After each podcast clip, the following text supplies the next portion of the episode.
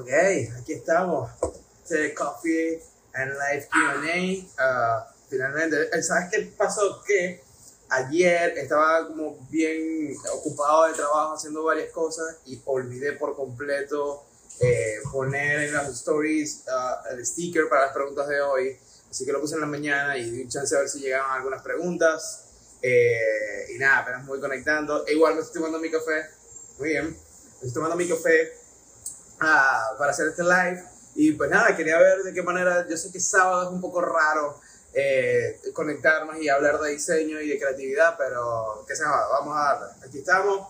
Eh, uh, dejaron algunas preguntas, así que voy a empezar a responder esas. Y no sé, las cosas que vayan saliendo en los comentarios. Yo feliz de la vida, aquí estamos para que hablemos y ayudarnos tanto como pueda.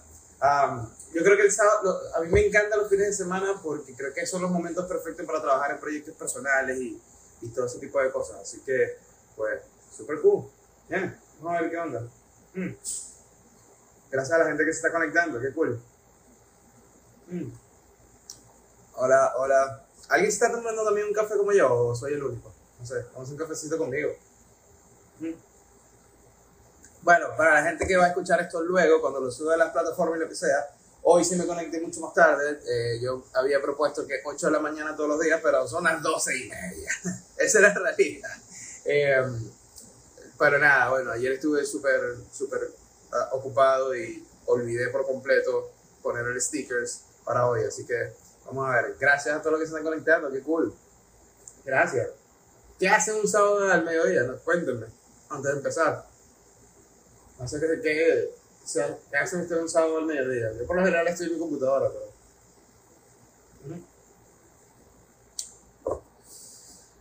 Café en mano, muy bien, yes. Mira, este, vamos a ver. Vamos a ver aquí eh, las preguntas que me dejaron. Yo creo que hoy sí van a aparecer acá en la pantalla porque antes no sé por qué no, no aparecía. Eh, por trabajar en gráfica, sí, man. Es mi, mi pasión y mi hobby. Como mira, está, está, está, almorzando en este momento viendo el live. Muy bien, muy bien, qué cool.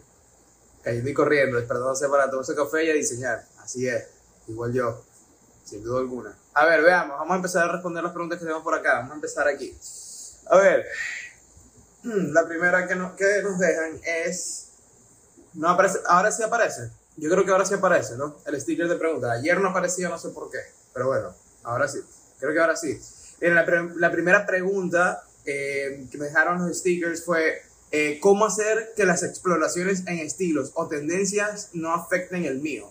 Ah, yo creo que de hecho, explorar estilos y tendencias forma parte, o sea, digamos, jugar con todo esto que pueda estar en tendencia, forma parte de crear tu estilo, ¿no? O sea, pero yo no creo, yo cada vez estoy como un poco más eh, con la idea de simplemente explorar, eh, explorar cosas que me gusten y, y, no quedarme encerrado en un mismo estilo, ¿no? O sea, eh, no aparecen, bueno, no, no, entiendo la verdad por qué no aparecen la, las preguntas en, en, la pantalla. En fin, eh, la pregunta es cómo hacer que las exploraciones o estilos o de, en estilos o tendencias no afecten el mío. Yo creo que más bien hacer eso es lo que va a formar tu estilo, porque de alguna manera estás empezando a descartar lo que te gusta o estás agarrando lo que más funciona para ti de esos estilos o tendencias y uniéndolo a tu visión, ¿no? Entonces yo no siento que exista algo malo en eso, más bien lo está nutriendo de alguna manera. Lo que sí yo creo es que a quedarnos en, un solo estilo o en una sola, una sola solución gráfica o, que la construcción de nuestro discurso visual se base en una sola idea eh, o en un solo resultado visual, yo creo que limita un poco a las ideas, ¿no? O sea, yo creo que cada idea es única y tiene una energía dif diferente y cada idea como que de alguna manera merece ser explorada de, de, la, de la, forma en, en, que está concebida, ¿no? Hay veces que uno tiene ideas y de pronto que yo creo que esto se va a ver mejor en acuarela y que no, ¿sabes que Esto se va a ver mejor en vector. O sea, yo creo que cada idea tiene una energía única y, y de alguna manera uno tiene que respetar eso y no siento que se tengan que ver todas las ideas, se tengan que ver igual, ¿no? O sea, eh, yo por eso hay veces que no busco como que, o me preocupo por tener un estilo único y o un estilo bien particular porque yo quiero como de alguna manera que cada idea tome el rumbo que tenga que tomar, ¿no? Y, lo mismo pasa con, incluso si vas a hacer logo o vas a hacer algo incluso más corporativo, que cada empresa, cada, cada proyecto tiene algo único que, que debe ser respetado. Entonces, yo no siento que explorar estas cosas vayan a afectar tu, tu estilo, sino más bien es una manera de tú empezar a recoger, agarrar de ahí qué es lo que va a funcionar para ti y descartar el resto, ¿no? Y no todas las tendencias tienen que ser abordadas, ¿no? O sea, hay tendencias que yo he visto que no son para mí. yo recuerdo que hay momentos donde de pronto, no sé, mucha gente está haciendo 3D y yo como que yo no sé hacer 3D, ni tampoco me interesa aprender 3D. Es como, me parece súper cool, pero no es para mí. Entonces, yo no creo que todas las tendencias y todas las cosas tienen que ser exploradas. Eh, um, es más bien lo que, lo que se adapta más a la, voz. Yo siento que por encima de todo es eh, de alguna manera encontrar nuestra voz. ¿Qué queremos decir? Yo creo que esto lo dije en el, en el primer live que hice. Que dice, eh, ¿Qué queremos decir? ¿Cuál es lo, que, lo que nos identifica? ¿no? O sea, ¿cuál es el mensaje que queremos dar?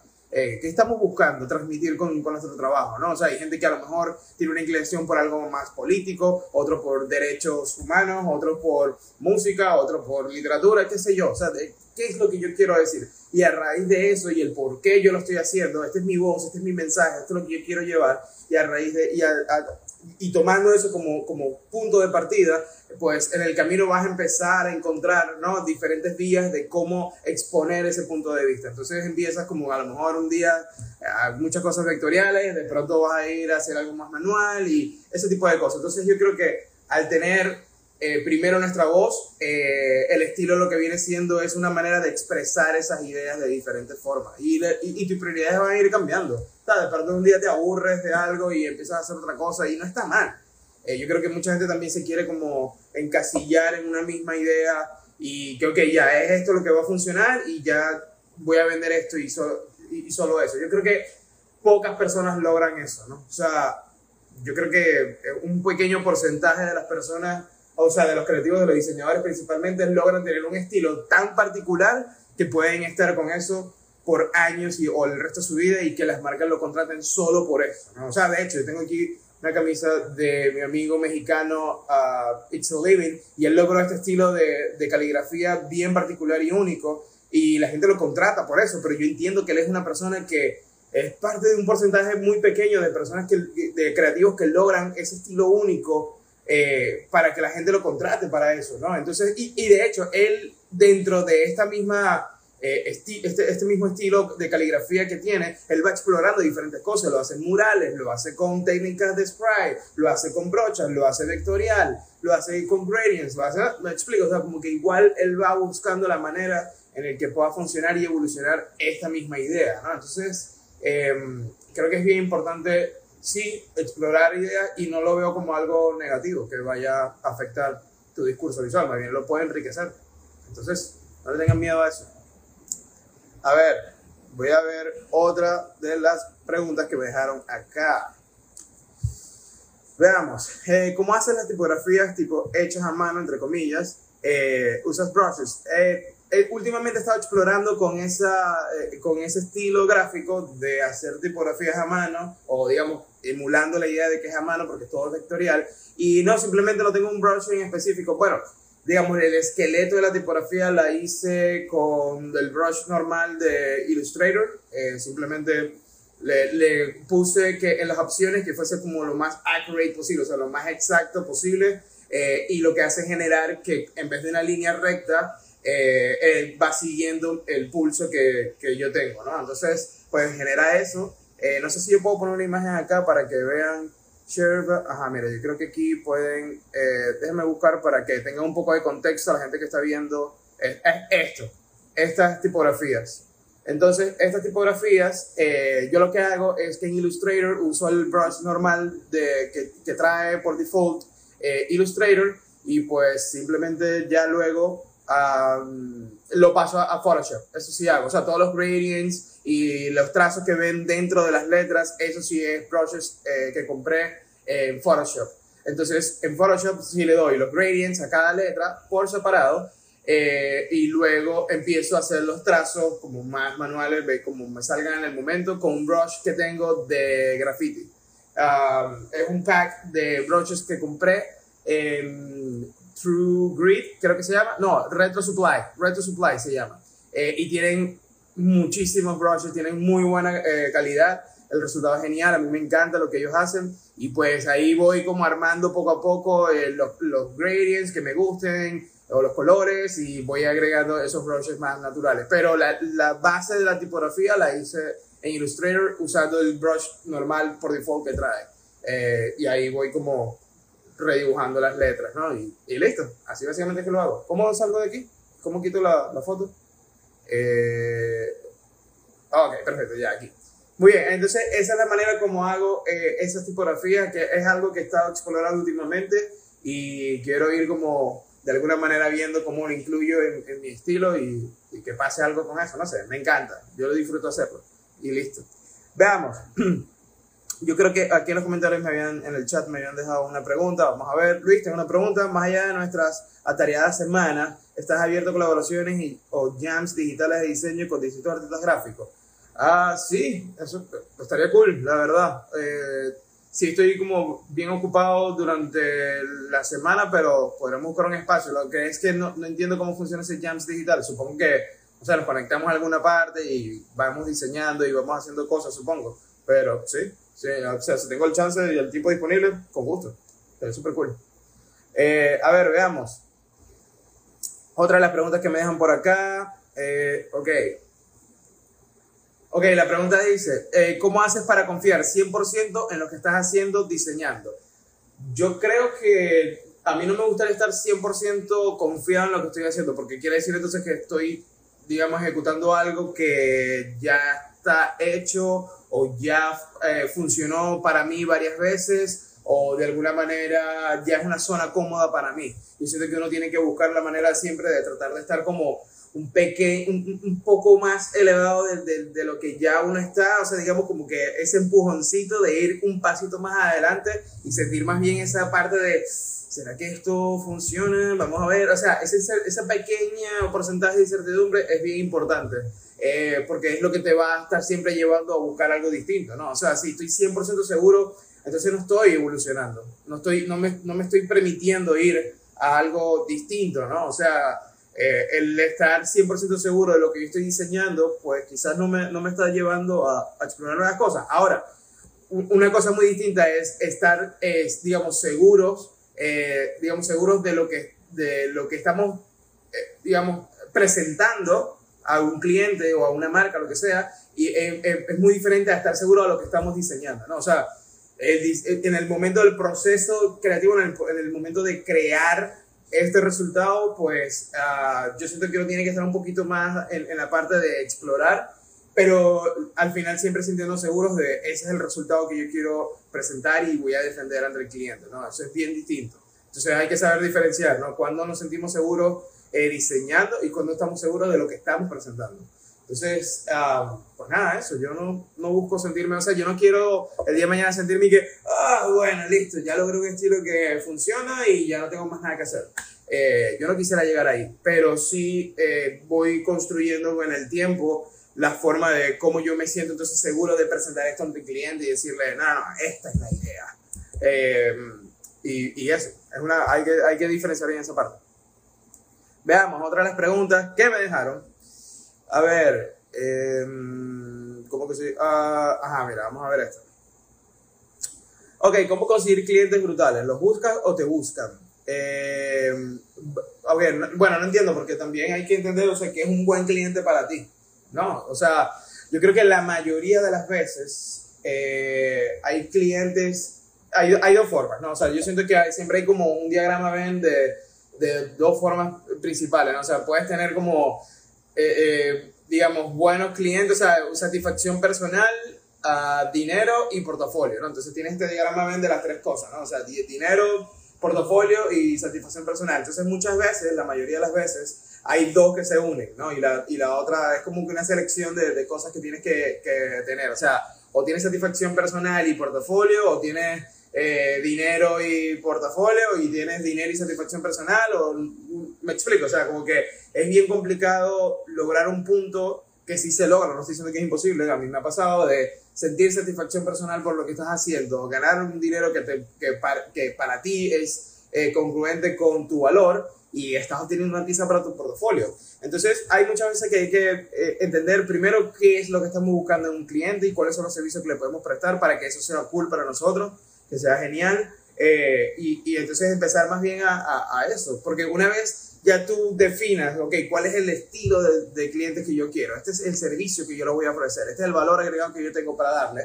Entonces, ahí va a ser, vas a empezar a ponerle todo eso como un embudo y tu, y tu búsqueda va a ser mucho más precisa al momento de encontrar estos clientes que de alguna manera satisfagan esas necesidades que tú tienes como creador eh, para, para, para, empezar a, trabajar en eso. Eh, y también saber escoger la batalla, ¿no? Yo siento que hay veces que hay proyectos donde yo digo como que esto yo no lo pondría en mi portafolio ni nada, está cool, me pagaron bien, X, dale, vamos a darle. O sea, no, no, no todo el tiempo como que me, me cojo lucha con eso, ¿no? Es como, bueno, si hay el, la, la posibilidad, bien, si no también. Y lo que te buscan, creo que con el tiempo me ha pasado de empezar a recibir ofertas, o sea, como que no, digamos, ya como que de un tiempo para acá las ofertas y las ideas han llegado solas, pero entiendo yo, supongo yo, que es parte de, bueno, de, de muchos años ya de, de, trabajar, de la experiencia, de estar creando proyectos durante años y ya la cosa empieza como que a, a tomar cierta forma. Y también ayuda mucho el estar constantemente eh, promocionando mi trabajo y mostrando mi trabajo en redes sociales. Eh, eh esa, esa parte ayuda eh, porque estás manteniéndote constantemente fresco en la, me en la memoria de la gente. Entonces, como que también me obliga a mí a estar eh, haciendo cosas distintas, eh, a, digamos, a, de alguna manera me empuja a querer crear, a explorar ideas y las voy subiendo a ver qué sucede. Y por ejemplo, hace poco tuve un proyecto con una agencia en Miami eh, que salió gracias a una exploración que hice de algo personal que hice. Hice como que, oye, ¿por qué no existe algo que unir dos cosas totalmente distintas, como por ejemplo un coloring book, eh, un cuaderno para colorear y...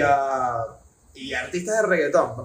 Voy a hacer eso, o sea, algo que sea totalmente lo contrario. Y eso fue lo que hice y lo subí a Instagram y esta gente me escribió por ese proyecto. Y fue una exploración totalmente random que hice y la puse en mi Instagram. Entonces, creo que en parte también eh, el estarte tú mostrando y mostrando tus habilidades y, y, lo versátil que puedes ser para distintas cosas o las ideas que tienes, eh, ayuda también mucho a que los clientes empiecen a llegar, ¿no? Porque la gente, uno nunca sabe quién está viendo. Entonces eh, las oportunidades llegan, pero también porque uno está como poniendo esa bola a rodar, no, no me quedo aquí ni casi que, bueno, vamos a esperar a ver si alguien me, me contrata, ¿no? Es también poner la bola a rodar y ver qué pasa. A ver, otra de las preguntas que me dejan por acá. Oye, gracias a todos los que están conectando, qué cool. Espero también algunos de ustedes tengan cafecito. Mm. Veamos. Este, respondí. Eh, a ver, vamos a ver esto. Ok, ¿cómo te inspiras para proyectos personales? Me cuesta mucho desarrollar conceptos propios. Ah, en realidad simple sigo mis curiosidades. O sea, tengo curiosidades que me gustaría resolver. Era como eso, ¿no? Como que, ¿qué pasa si hago algo totalmente opuesto? Uno, artistas de reggaetón en un formato de cuaderno para niños, ¿no? Entonces, eh, ah, mira, mi mamá está conectada. Hola, mamá. Te amo. Eh, y, y, y, eso es una forma de, de, de, saber, ¿no? Cómo empezó el proyecto personal. O sea, ¿qué, qué me, es entender, es prestar atención a lo que le prestas atención. Muchas veces tenemos todas esas ideas o cosas que pueden funcionar como proyectos personales justo enfrente a nosotros, pero lo damos por sentado. Hay pequeñas cositas, ¿no? Que uno le presta atención diariamente, pero la damos por sentado. Entonces, eh, prestarle atención a lo que le prestas atención, yo creo que es una buena forma de encontrar una, una, pequeña puerta donde se pueda abrir una idea para un proyecto personal.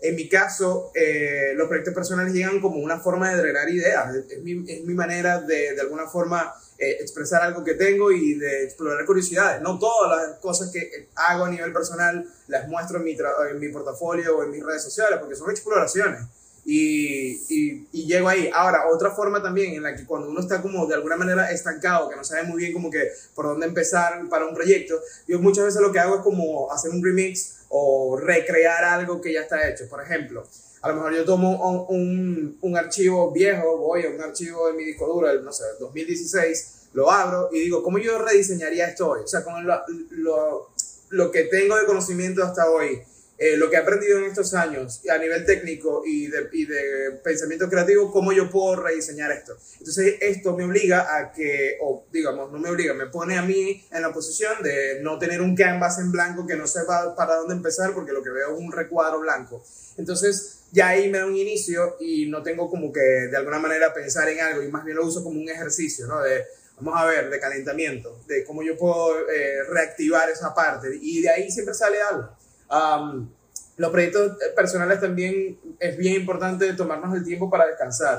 Muchas de las ideas que, que a, a, mí me llegan eh, para proyectos personales o exploraciones gráficas son en momentos que no estoy en la computadora y no estoy pensando en diseño, ¿no? Es el momento donde finalmente hago el espacio mental para la idea.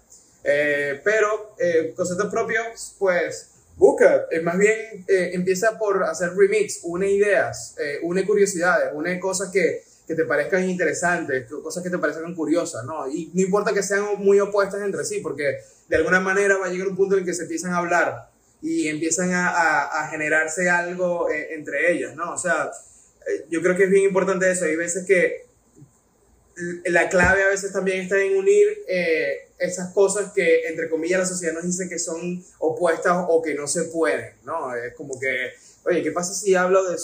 A mí me gusta el surf y la ilustración y, no sé, y, la comida. ¿Qué pasa si hablo con surfistas eh, sobre sus dietas mientras dibujamos algo? ¿Sabes? Como que, no sé, hay formas de unir cosas que sean totalmente opuestas y de hecho yo creo que ahí es donde está la magia. Así que para empezar proyectos personales, yo diría como que presta la atención a lo que le prestas atención. Porque siempre hay un detallito por ahí que, que te puede funcionar y ser el punto de partida. Otra de las preguntas, ¿qué me deja? Veamos. Mm. Uh, veamos, otra de las preguntas que me dejan es, ¿diseñas estrategias de lanzamiento o solo subes tus trabajos ya finalizados? Sí, lo subo. Pocas veces hago como que, entre comillas, una estrategia. O sea, por ejemplo, cuando hice, hice lo del coloring book de artistas de reggaetón, que de hecho yo lo tengo por acá. Déjenme ver si lo consigo, porque lo tengo por acá. Ah, mira, ahí está. Yo lo imprimí para que tengan más contexto. Yo hice esto y agregué como ilustraciones de artistas de reggaetón, entonces la gente lo puede colorear eh, y jugar con esto, ¿no? O sea, yo lo imprimí a ver qué tal quedaba y pues ahí está, ¿no? Entonces, ¿Qué pasó? Que esto lo hice y primero lo mostré en, en Twitter y dije como que, ay, estoy explorando esta idea, a ver qué les, qué les parece, cuál orden artista debería ilustrar. Y me encantó, la, la, respuesta de la gente fue muy bonita. Y dije como que, ah, ya va, espérate, yo puedo hacer esto a lo mejor que la gente lo descargue, porque la gente me preguntó y que, hey, va a estar descargable o algo, lo puedo comprar. Fue como que, ah, hey, esto está cool. Entonces sí, preparé algo como que, bueno, lo puse en mi website, tal, tal, este hice las imágenes para los stories y todo ese tipo de cosas, pero de resto la mayoría de las veces simplemente yo posteo y ya, no le doy como mayor peso. Para mí es soltar ideas y es como que, ok, ya terminé esa, ya la solté, ya está ahí en el universo, ahora que vengan nuevas ideas, ¿no? Y listo. A ver. Eh, ok, a ver, dice Zach.jpg, ¿dirías que el que mucho abarca poco aprieta es un dicho válido? Sí, o sea, algo así, correcto. Creo que cuando te distraes, que en, o sea, creo que no estás dando el 100% cuando estás muy diluido en, en, diferentes cosas, ¿no? Al menos que realmente tengas eh, una habilidad y un talento especial para esas cosas, o sea, que tengas a lo mejor dos, tres habilidades sólidas donde, donde tú te puedas navegar, pero yo siento que vale mucho más dar el 100% en una o dos cosas que dar el 20%, 20%, 20%, 20%, ¿sabes? Como que siento que eh, hay que encontrar el punto donde podamos eh, expresar mejor todas nuestras, nuestras inquietudes y habilidades en, en, una sola cosa que, que, seguir, no sé, intentando mil cosas, ¿no? Eh, yo, no, yo estoy claro que yo, por ejemplo, a mí amo Internet, o sea, yo crecí en Internet, pero yo no soy la persona que va a hacer un website o que va a crear una aplicación, no, no, no es lo que a mí me interesa, yo no estoy ahí a nivel de, de, creativo. No, yo no pienso en eso. Sea, no es que, wow, pero ¿por qué este website no tiene eh, la, inter, la, interfaz de esta manera y la experiencia de usuario? Yo no pienso en eso. Entonces mi mente no está ahí. Entonces y, evito eso. Sea, a veces que me llegan proyectos como que, hey, tú de casualidad haces web o te gustaría diseñar una app. Y yo como que, nah, no estoy ahí. Eh, pero pues entonces lo que hice fue concentrarme en otras cosas que sí me llaman la atención y que salen natural para mí. Branding, ilustración, este, gráfica para música. Eso es lo que a mí me llena y donde yo siento que yo puedo traer algo a la mesa, ¿no? Entonces me concentro en eso. A ver, otra de las preguntas que me dejan. Bueno, mira, este ya le respondí eh, en el pasado, eh, o sea, en el, en el live pasado, pero dice, ¿en qué año conociste a, a Bill Jorge, a Jorge Romero? 2010 cuando me mudé a Caracas. Eh, cuando empecé a vivir en Caracas, él y yo trabajamos en la misma agencia. Y nada, él, fue, él era el redactor de mi equipo y nos conocimos ahí. Y recuerdo que eso fue a las 9 de la mañana, nos dimos la mano y a las 6 de la tarde estábamos saliendo para un estudio a ensayar ese mismo día. Fue muy loco. Pero él confió 100% en mí desde el comienzo. A ver, esta es una buena pregunta. ¿Qué comiste hoy? Me comí un bagel en la mañana. Oye, bacon and cheese bagel. Eh, um, a ver, veamos otra. En el caso de diseñar marcas gráficas, ¿cómo sabes cuál es la propuesta que más adecuada para el cliente? La que va a funcionar para el consumidor final. Eh, yo creo que hay, hay una, como una lucha de egos siempre entre el diseñador y el cliente de, no, no, no, no, hazme caso, yo soy el diseñador, esto es lo que te, te conviene. Y el cliente como que, no sé, yo no veo eso pasando, me explico, como que siempre hay una lucha entre el, eh, entre el diseñador y el cliente, pero yo creo que pocas veces se toma en cuenta en realidad cuál es lo que va a funcionar para las metas que tenemos con este, con este proyecto a mediano o largo plazo con el consumidor final que lo va a recibir.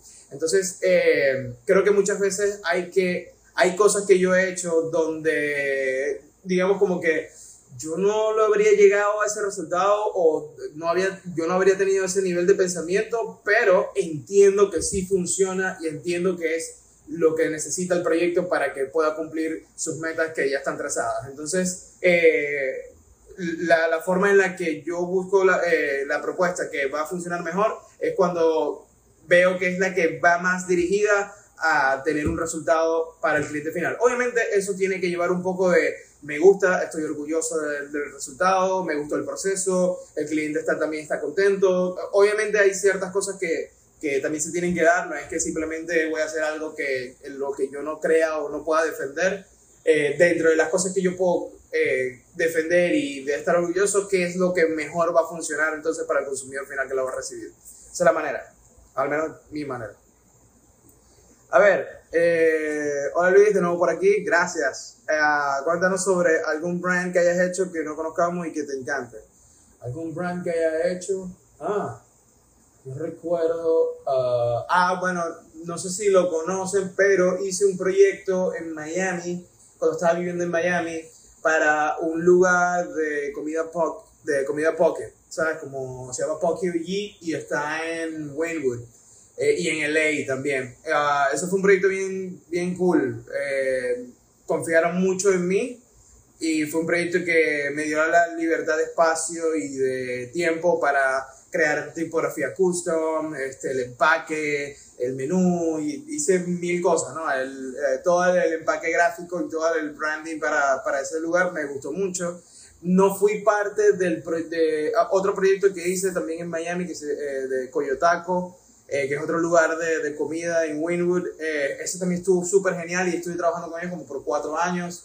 No fui parte del proceso del branding, o sea, de creación del logo, de la marca, bla, bla, pero desde el comienzo, o sea, el, el lugar tenía como unos seis meses abiertos, cinco meses, y necesitaba un diseñador que, digamos, que creara piezas semanales para esto. Y fue muy cool porque de alguna manera empezamos como que, sí, a crear una especie de branding alrededor de, de las cosas, o sea, logré llevar con mi estilo eh, al, al, al, lugar a, un poco, a otro, otro sitio y pues eso estuvo muy cool. Y un punto en el que eh, el dueño me, me, escribía, me decía, mira, la gente me llama preguntándome, ¿no? Como que quién está haciendo esto, está muy cool, se diferencia mucho del resto de las cosas en Winwood y eso fue un logro que del que me siento súper orgulloso porque marcamos como cierta pauta en, lo que estaba sucediendo en, en Winwood en ese momento, en Miami. Um, y la pasé súper cool, la verdad. Eh, a ver, hola bro, cuéntanos cómo terminaste haciendo el logo de Jimbo Studios. Ah, bueno, eso lo conté ayer, en el live de ayer. Básicamente, pues yo tenía mucho tiempo siguiendo a Chente, eh, vi que él estaba abriendo el estudio y dije como que, ok, esta es la mejor manera que tengo para agradecerle y honrar eh, su contenido que tanto me ha ayudado, o sea, porque cuando lo conocí estaba pasando por un proceso emocional complicado y era como parte de las pequeñas risas que tenía durante el día. Así que para mí era como que, mente te lo debo. y nada, simplemente lo hice, lo posteé en, en, Twitter y le dije, brother, aquí tengo esto, vi que vas a abrir el estudio, no sé, úsalo para algo. Yo al comienzo pensé como que quizá iban a hacer que sea un t-shirt, o a lo mejor iban a sacar una gorra con eso, o lo iba a postear y ya, y no iba a pasar más de ahí, pero terminó siendo el logo, y hoy día lo usan para todo, o sea, está súper presente. Eh, hoy, eh, ayer sacaron una, una marca de cannabis medicinal con una gente en Puerto Rico y es súper cool ver el empaque, el logo y dice como que allí eh, cannabis y está muy cool, la verdad. Eh, y me, me, ha gustado que ellos... Perdón, mi perrito ladrando. Y me ha gustado que ellos, como que yo no he tenido más nada que ver con eso. Yo no he hecho ninguna otra gráfica para ellos ni nada, solo ese logo. Y ellos lo han sabido manejar y respetar muy cool, la verdad. Eso también me, me, ha, me ha gustado mucho. Catalina. Ya, mi perrito está aquí. Nice. Ok, ya. Eh, y eso es algo también muy cool, que ellos han sabido como eh, apreciar el, el, logo y de alguna manera lo, lo han mantenido súper cool, ¿no? Veamos, otra de las preguntas. Oye, mi perrita está hoy... A ver, estoy a punto de graduarme de diseñadora y no sé qué paso tomar luego. ¿Qué me recomendarías? Yo diría eh, entender cuál es el área que quieres eh, explorar en este punto de tu carrera. O sea, esto va a cambiar eventualmente en algún punto de tu carrera, pero eh, iniciar es, ok, ¿qué es lo que más me llama la atención? ¿Dónde yo quiero empezar mi carrera? Quiero empezarlo en branding, quiero empezarlo en website, en creación de website, en aplicación, digamos, en ilustración. ¿Qué es lo que quieres explorar en el comienzo? Y empezar entonces a buscar oportunidades a, en, esa, en ese campo. las oportunidades pueden llegar, bien sea tocando la puerta y diciendo, oye, me acabo de graduar, puedo hacer aquí mi primer trabajo, estoy dispuesto a trabajar, quiero hacer, tengo el hambre de crear, eh, o también empiezas a crear proyectos personales que de alguna manera te permitan construir un portafolio y después mostrar eso. Eh, los proyectos personales son súper importantes. Yo siempre les digo que eh, no importa que tu primer, tu primer portafolio sea solo de, de, proyectos personales porque de alguna manera tienes que mostrar tus habilidades y de alguna manera tienes que decir esto es lo que yo tengo para ofrecer. Entonces, eh, creo que es bien importante hacer eso eh, y, y, que de esa manera te empiecen a abrir las puertas para nuevos proyectos, ¿no? Como que, ok, si esta persona hizo este resultado y tuvo todas estas ideas por cuenta propia, o sea, como que porque le nació, ¿qué pasaría si le damos el potencial de crear esto para otras marcas y gente que, que pueda estar interesada en, en, su trabajo, ¿no? Entonces, ah, creo que es importante primero escoger cuál es el campo que quieres explorar primero y empezar a buscar las oportunidades de esa manera porque también pasa que es bien importante saber definir eso, qué es lo que quiere buscar, porque si no es muy probable que caigas también en, este, en, estos trabajos y estas agencias donde buscan a alguien que sepa un todo, de, de todo un poco eh, y vas a terminar como siendo, no sé, la que resuelve cualquier cosa y te vas a agotar porque hay cosas donde no te vas a sentir naturalmente atraída, no te vas a sentir cómoda, no vas a sentir que es para ti y te, vas a empezar a frustrar. Entonces, eh, creo que es bien importante entender hacia dónde quieres ir primero para buscar eh, las oportunidades en eso y te vas a sentir mucho mejor, se va a sentir el cambio, ¿no? Como que, ah, ok, estoy explorando esta idea, vamos a ver qué, qué pasa, ¿no? Y empiezo a, a, a, buscar, pero eso, y crea proyectos personales, si no tienes como mucho material en ese momento para tu portafolio, crea proyectos personales. A ver, veamos. Mm. A ver. Ok, ¿cómo lidiar con el toderismo hacia los diseñadores dentro de los trabajos? Evitando trabajar en lugares donde busquen un todero. o sea, no, perdón, lo que quiero decir es que eh, yo creo que eh, una vez lo que venimos hablando, ¿no? Como que una vez tú defines hacia dónde tú quieres ir, pues buscas trabajo en esa parte. Y o sea, yo he caído en, momentos en agencias donde buscaban un todero y a mí me tocó de hacer de todo. Le conseguí años luego, o sea, después de varios años, le conseguí la ventaja a eso y es que, por ejemplo, aprendí a usar InDesign y usar eh, After Effects y usar Premiere y usar tal y tal y tal. Eh, hoy día casi no uso ese tipo de cosas, pero eh, sí me dio una idea general de lo que está haciendo la persona, ¿no? O sea, por ejemplo, si hay alguien en el equipo que está usando, que es el, el especialista en After Effects, y yo debo pasarle un archivo, ya yo entiendo cómo pasarle un archivo. Entonces, esa es la parte eh, positiva de haber como hecho de todo un poco Eh, pero yo creo que de alguna manera tú puedes evitar eso es entendiendo hacia dónde estás aplicando, ¿no? O sea, yo creo que depende mucho de nosotros, porque al final somos nosotros los que estamos tocando la puerta o recibimos una oferta y la aceptamos. Entonces, ahí está también de nosotros como que, mira, en verdad yo quiero hacer esto, yo quiero estar en una agencia donde esperan de mí hacer After Effects, hacer web, hacer aplicaciones, hacer logos. No, yo quiero concentrarme en logos. Y entonces busca entonces una, agencia especializada, un estudio especializado en eso, ¿no? Eh, yo creo que esa es la, parte más importante. Y también mucho de construir tu, tu portafolio y construir, eh, eh, digamos, esa, esa idea de ti alrededor de, de, lo que quieres lograr. Entonces, es bien complicado para una agencia que sea toda, que busca gente todera o que haga de, todo un poco, contratar a una persona que ven que en su portafolio solo tiene proyectos de branding. ¿Sabes? Como que para ella va a ser como que, no, pero ella o él se especializa en branding. No, o sea, cuando le pidamos algo de After Effects no va a poder, porque por lo que vemos solo hace branding. Entonces, creo que ahí es donde entra la, la parte importante de la especialización y de poner todo como un embudo, ¿no? O sea, eh, también algo que logra eh, la especialización es quitarnos el dolor de cabeza de clientes que no nos interesan, ¿no? Entonces, eh, esos clientes dejan de aparecer porque te ven especializado en una sola área y es como, si yo no tengo un proyecto de esto, esta persona no va a trabajar conmigo. Entonces, eh, creo que ahí es lo, importante de, de, ir como construyendo esas barreras para nosotros mismos y esas barreras se pueden hacer de esa forma. O sea, como que un portafolio donde muestres solo lo que, yo, lo, lo que yo soy bueno, lo que yo quiero aportar y ya, eso solito se va creando el embudo. La gente deja de aparecer para proyectos que, que... y a mí me pasaba antes. Me llegaba gente de cualquier cantidad de cosas y era como, no, yo no soy eso. Y poco a poco he ido como apretando esa tuerca, digamos, y ya solo me llegan para proyectos que yo digo, sí, me gusta, dale, vamos a hacerlo. Entonces, eh, pues sí, por ahí va la cosa.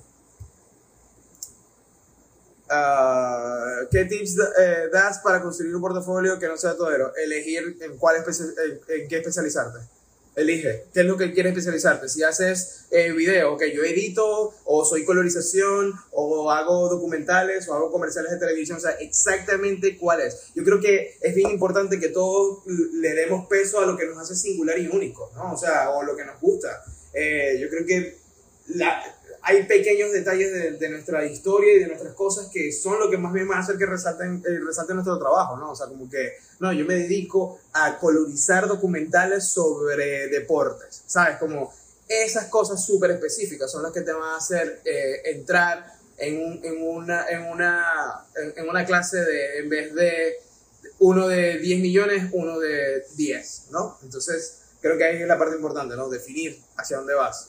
Pero, no, pero tampoco sienta que eso se va a pasar de un día a otro. Eso es un proceso que va ocurriendo y muchas veces tiene que caer en proyectos y en, y en trabajos donde piden o exigen o tienen una expectativa de que tú vas a hacer de todo un poco para tú también descartar. A mí me funcionó para descartar. Yo empecé a hacer proyectos en After Effects y en Premiere editando y era como que esto no es para mí, esto no fluye naturalmente para mí, es como, esto no es para mí.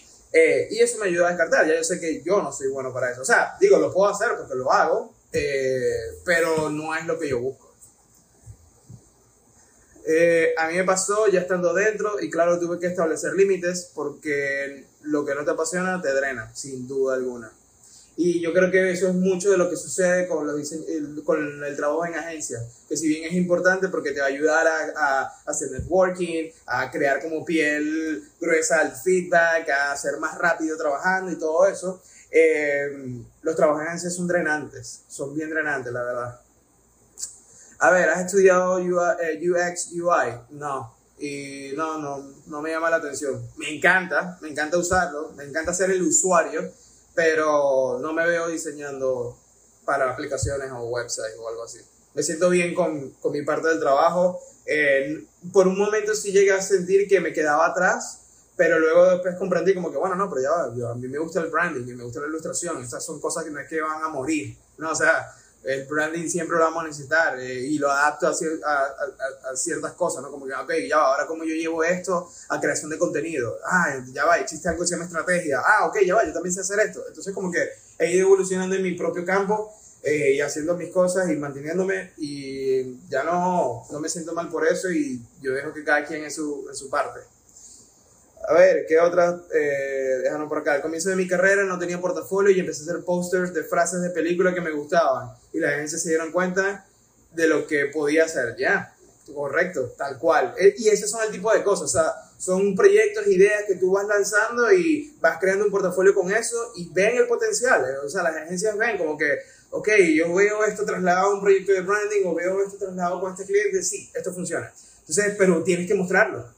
Nadie te va a conseguir o sea, nadie va a llegar a tu casa y que, Tilling, hola, eh, ¿me permites entrar en tu computadora para ver todos esos archivos que nos publican en Instagram? Sí, ah, que vamos a ver. Me explico, o sea, tienes que mostrarlo, tienes que salir. A ver, a ver, mira esta pregunta. Eh, hola Luis, ¿qué recomendarías para alguien cambiando de campo? Soy arquitecto y me interesa mucho la ilustración, pero ese es un campo totalmente nuevo para mí. Sí, obviamente es un, campo totalmente distinto, pero yo creo que lo que puedes hacer es eh, que ya, eh, lo que puedes lograr es qué aprendiste o qué, cosa, qué conocimiento te quedó de la arquitectura que puedes aplicar a la ilustración. Y eso más bien te puede dar algo totalmente único, ¿no? O sea, como que, ¿qué pasaría si juego con figuras geométricas? ¿O qué pasaría si de alguna manera yo puedo hacer ilustración en base a estas cosas que aprendí en, arquitectura de punto de fuga, balance, tu, tu, ¿sabes? Como que todo ese tipo de cosas. ¿O qué pasaría si las ilustraciones son usando... Eh, elementos arquitectónicos, ¿no? O interviniendo piezas de arquitectura con ilustración. No sé, o sea, busca más bien, saca la ventaja del hecho de que ya estudiaste arquitectura, ya lo conoces, tienes eh, varios conocimientos sobre arquitectura y cómo puedes alterar eso de ilustraciones. A mí me parece una gran ventaja. Eh, ah, es totalmente nuevo, sí, pero ahí es donde está el reto, de descubrirte y ver qué sucede. O sea, yo creo que si no te reta, no te va a cambiar. Entonces yo creo que es bien importante cuando estás en esa parte de ¿sabes? Como que, ok, vamos a ver qué pasa. Pero cámbiale la forma, o sea, no lo veas como un reto, sino más bien, o sea, digo, sí es un reto, pero que eso no te intimide, sino más bien como que, es que yo siento que cuando tú cambias la forma como ves las cosas, las cosas que ves cambian. Entonces, una vez ya le cambias la perspectiva a esto de, ah, que te emocione más bien el reto y de cómo puedes unir las dos cosas, pues me va a aparecer eh, ideas muy bonitas. A ver, uh, ¿Recomiendas algún curso para practicar la ilustración? Ah, la verdad yo nunca he tomado uno, no he visto, bueno, podría decirte que el curso que está haciendo mi amiga Tamara, Miss U Caribe, ya, se me olvidó todo, ella se ha cambiado tanto el nombre, mi amiga, eh, Caribe es ahora, creo, búsquenla. U, uh, busquen a Tamara. Eh, ella es muy, muy buena, súper talentosa. Eh, creo que Ah, creo que Tamara es de las personas más talentosas que conozco. Eh, tuve la oportunidad de trabajar. Ella fue la que de hecho me dio el trabajo en Caracas. Yo llegué a Caracas gracias a ella.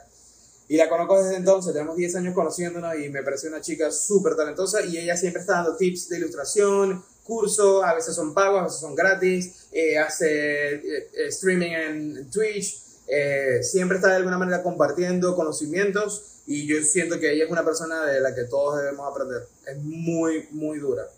Y la respeto mucho. Es una persona muy, muy talentosa. Eh, ah, bueno, ya, perdón. Otra cosa que puedes hacer. Ah, hay veces que el otro día, creo que esto lo dije en el primer live, que escuché un, un, podcast con Seth Godin y él decía como que muchas veces uno no tiene que buscar mentores, sino tener héroes. Y en los héroes no necesariamente tienen que saber que tú existes ni nada. Es como buscar a esos ilustradores, y esto es algo que yo he hecho, ¿no? O sea, por ejemplo, o sea, me gustó lo que él dijo porque lo empaté con una idea que yo siempre he hecho, y es como ir en reversa, hacer como reverse engineer en lo que han hecho otros diseñadores. Por ejemplo, yo busco, eh, mucho, esto mucho lo hice cuando iba comenzando, y era que agarraba diseños de gente que me parecían increíbles, y yo intentaba replicarlo. O sea, yo agarraba y lo vectorizaba tal cual. O sea, era, yo voy a intentar replicar el resultado gráfico de esto. Y lo que me hacía eso era como que me enseñaba un poco, me daba una pista de cómo ellos llegaron a ese resultado. Entonces de ahí yo iba aprendiendo que, ah, ya va, o sea, lo que ellos hicieron fue que crearon este vector, le pusieron el gradient, ah, entonces ya ahí empezaba a entender ciertas pistas y veía cómo yo lo adaptaba a mis diseños. Era como que, ah, ok, entonces en mi diseño yo puedo hacer algo, me explico. Entonces creo que también algo que puedes hacer es aprender eh, replicando y copiando a, los otros ilustradores, o digamos, de buena manera, o sea, copiándolo de, para entender de dónde viene eh, eso, el pensamiento a nivel eh, de ejecución, y vas a ir agarrando ciertas cosas, vas a ver, vas a empezar a notar ciertas cosas que te van a funcionar para ti, como que, ah, esta, esta idea que ellos hicieron aquí para ver cómo se hace. Ah, esto está muy cool, lo puedo adaptar a mi idea de esta forma. Entonces, eh, yo creo que todos nacemos de esa parte. Todos estamos ahí. Sí, por eso existe el libro de Steve Like an Artist. Like, agarra de, varios ilustradores que te gusten. Agarra varios, por, por, muy distintos que sean. Agarra a Tamara, agarra al otro, y agarras a este, y agarras a aquel, y los empiezas a unir. Empiezas a unir todas las cosas que te gustan de cada uno. Aprende cómo lo hicieron, de cómo llegaron, o cómo imaginas tú que ellos llegaron a ese resultado, y adáptalo a tu trabajo. Todos somos eso. Todos pasamos por ahí. Yo pasé por ahí. A ver. Ah, mira, mi amigo Devlin pregunta, ¿cuáles fueron tus primeras referencias cuando comenzaste a diseñar? One, two, three, clan. Eh, déjame dejarlos aquí en los comentarios. One, two, one, two, three, clan. Uno, dos, tres, clan con K. One, two, three, clan. Eh, One, two, three, clan es un colectivo eh, francés que ahora vive en, en Canadá. Eh, de hecho, son esposas. El, hombre, o sea, es el esposo y la esposa, eh, ahora viven en Canadá y ellos empezaron en el 90 y pico eh, siendo grafiteros, haciendo solo murales. Y ellos fueron de la primera ola que hicieron el, el paso de, lo, de, los murales a lo digital, o sea, graffiti digital. Y eso me voló la cabeza cuando lo vi la primera vez. Eso fue lo que de hecho me introdujo al, al mundo del diseño. Yo empecé a preguntar, me volví loco y dije, me obsesioné. Yo, ¡ay, cómo hacen esto! Esto está increíble y alguien me dijo, ¿cómo se llama? Vectores. Eh, y eso fue un pana del, del, colegio, me acuerdo, en cuarto, quinto año. Eh, él tenía, su hermano mayor tenía un amigo que era como vecino de ellos. Eh, Edison Parra, no sé, bueno, no debe estar conectado, pero Edison me invitaba siempre a su casa, yo estaba en su casa, y un, un vecino de ellos ya estaba estudiando diseño en la Universidad del Zulia. Y me prestó el CD de, de Illustrator. Me dijo, dale, llévatelo, instálalo y, y empieza a jugar con eso. Y así fue como entré en el mundo del diseño. Todavía recuerdo. Otras influencias. Yo tenía en ese momento mucha influencia de diseñadores venezolanos, porque por más que teníamos acceso a, a digamos, a Internet, eh, no era tan avanzado y ni había tantas cosas como hoy día, como redes sociales y eso. Habían varios blogs de diseño, pero recuerdo uno que se llamaba Design is Kinky, eh, Design Taxi también, que todavía sigue por ahí. Design Kinky. Design Kinky era de Australia, me acuerdo. Era increíble. Ellos fue, empezaron a hacer como eh, eh, charlas y sacaron un libro, recuerdo. Era muy cool. Pero cuando empecé en la universidad en el 2003, mucha de mi influencia era por los flyers que me llegaban de fiestas de música electrónica o de hip hop. Entonces, esa fue mi principal fuente de inspiración. Entonces muchas de las referencias que yo tengo al comienzo eh, son de diseñadores venezolanos. Así fue como conocí a Tamara. No, perdón, yo a Tamara la conozco hace mucho más. La conocí cuando ella vivía en Maracaibo, en 2005. De hecho, yo fui a pintar una vez con ella. Wow, me estoy acordando, sí, van 16 años con ella, ok. Eh, y, pero, por ejemplo, gente como Iker Moreno, eh, Raza 1, Max, en ese momento Julio Smither, en fin, había mucha gente en Venezuela súper interesante. Estaba la revista Plátano Verde, me acuerdo, que era increíble estaba el colectivo Simple en Caracas, en fin, había mucha gente, eran básicamente diseñadores empezando a hacer otras cosas, ¿no? A hacer DJs, a hacer BJs. Eh, fui a la primera fiesta, recuerdo una fiesta de drum and bass en Maracaibo, yo tenía como 18 años, y cuando llegué vi que estaba, había alguien poniendo visuales, o sea, las visuales prepararon unas gráficas especiales para la fiesta y se movían al ritmo de la música y lo iban controlando. Yo como que, oh, wait, ya va, esto no solamente se queda en el papel, eso me estalló la mente, fue como, holy shit, es todo un mundo de, de posibilidades. Y esas fueron mis, mis principales influencias al comienzo, sobre todo Iker Moreno, y a mí me llena mucho de orgullo que hoy es mi pana. Eh, hacerte amigos de tus héroes es muy, muy cool, la verdad. es, de mi, de mis mayores logros. De hecho, miren esto que me regaló la última vez hace poco que fui a su casa, me regaló un cuadro original de él Miren qué cool. Y dice arriba sí y aquí mar. Me encanta este juego tipográfico. Es muy, muy cool. Y sí, el hecho de yo tener de alguna manera su amistad es algo que me dice que de alguna forma lo hice bien. Eh, porque pues alguien que, a quien admiro y respeto y fue mi design hero, sin duda alguna. Lo es todavía.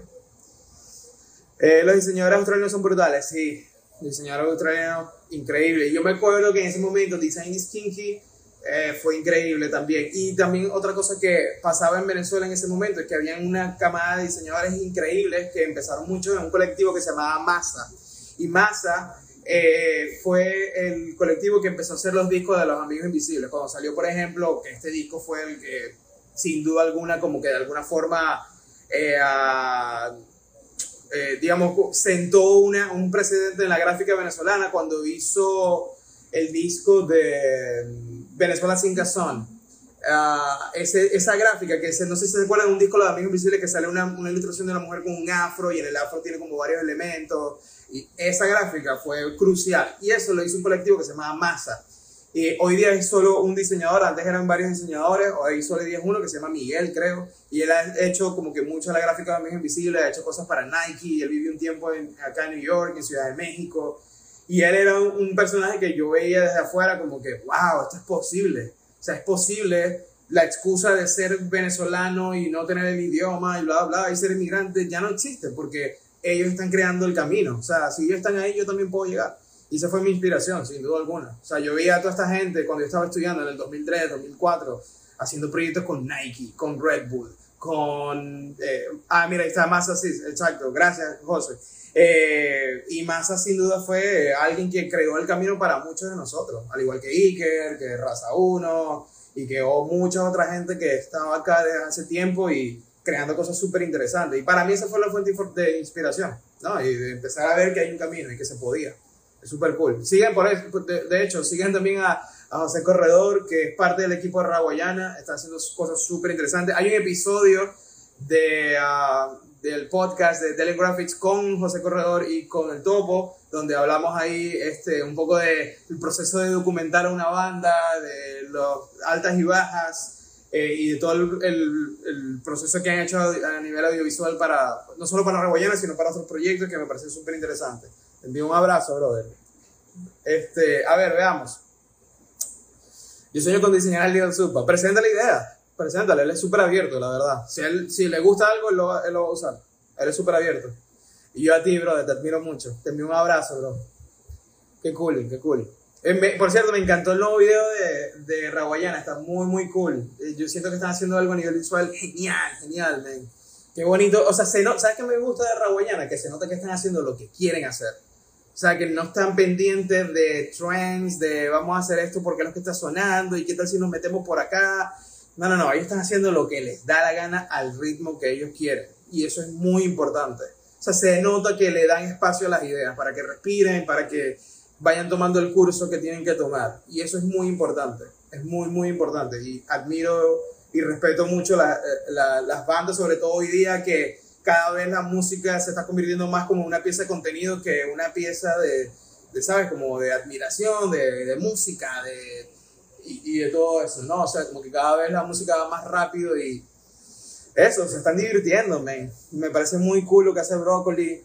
Eh, nada, man. Sabes que siempre cuentan conmigo para cualquier cosa. Eh, estoy siempre a la orden para que sigamos haciendo ideas. Aquella vez, José, aquella vez nos conectamos y hablamos un rato con Beto. Eh, estuvo bien cool. No sé qué pasó con, con, el resto de las cosas, pero bueno, cualquier cosa, aquí estoy a la orden. veamos. Otra de las preguntas que me dejan. Sí, es que eh, eh, es bien importante, es bien importante lo que está haciendo Raguayana. Yo creo que es una banda que necesita como... ¿Sabes qué me pasa también? Que yo creo que Raguayana está, eh, cae en un punto donde mucha gente que trabaja con, en la parte de creatividad, como que es una banda como de culto, de, por así decirlo, entre esta, este, este grupo de personas, porque se nota demasiado el cuidado que le, que le, dan y eso llama mucho la atención, ¿no? O sea, por ejemplo, yo toda la gente que conozco que realmente le gusta Raguayana, que les gusta, que exploran la idea, son gente que está en el mundo creativo, ¿no? Como que, oh, viste el nuevo video y viste qué cool esto, o, o, se fijan en pequeños detalles, ¿no? Como que nombraron al perrito de José Corredor en, en la canción, ¿sabes? Como que hay pequeños detalles que están ahí que, que es muy, muy cool. Sí, casi todo es muy inmediato y desechable. O sea, yo no creo que haya nada malo en eso porque, sí, el último disco, el, reciente disco de Raboyana es increíble. Está demasiado bien hecho.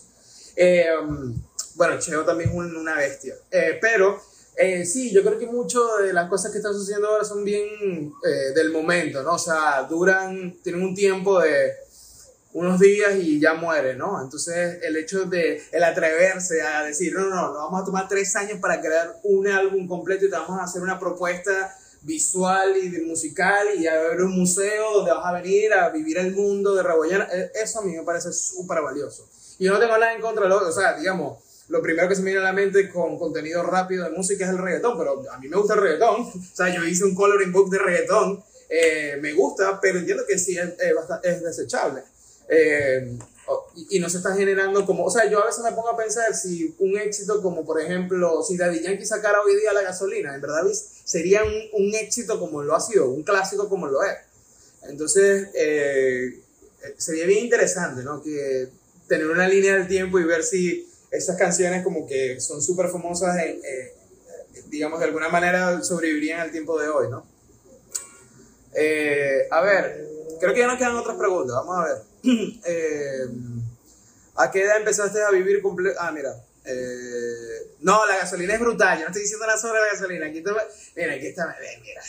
No, eh, yo no estoy diciendo nada sobre la gasolina. Yo estoy diciendo como que si sería interesante saber si sobreviviría al mundo de hoy tan rápido, ¿no?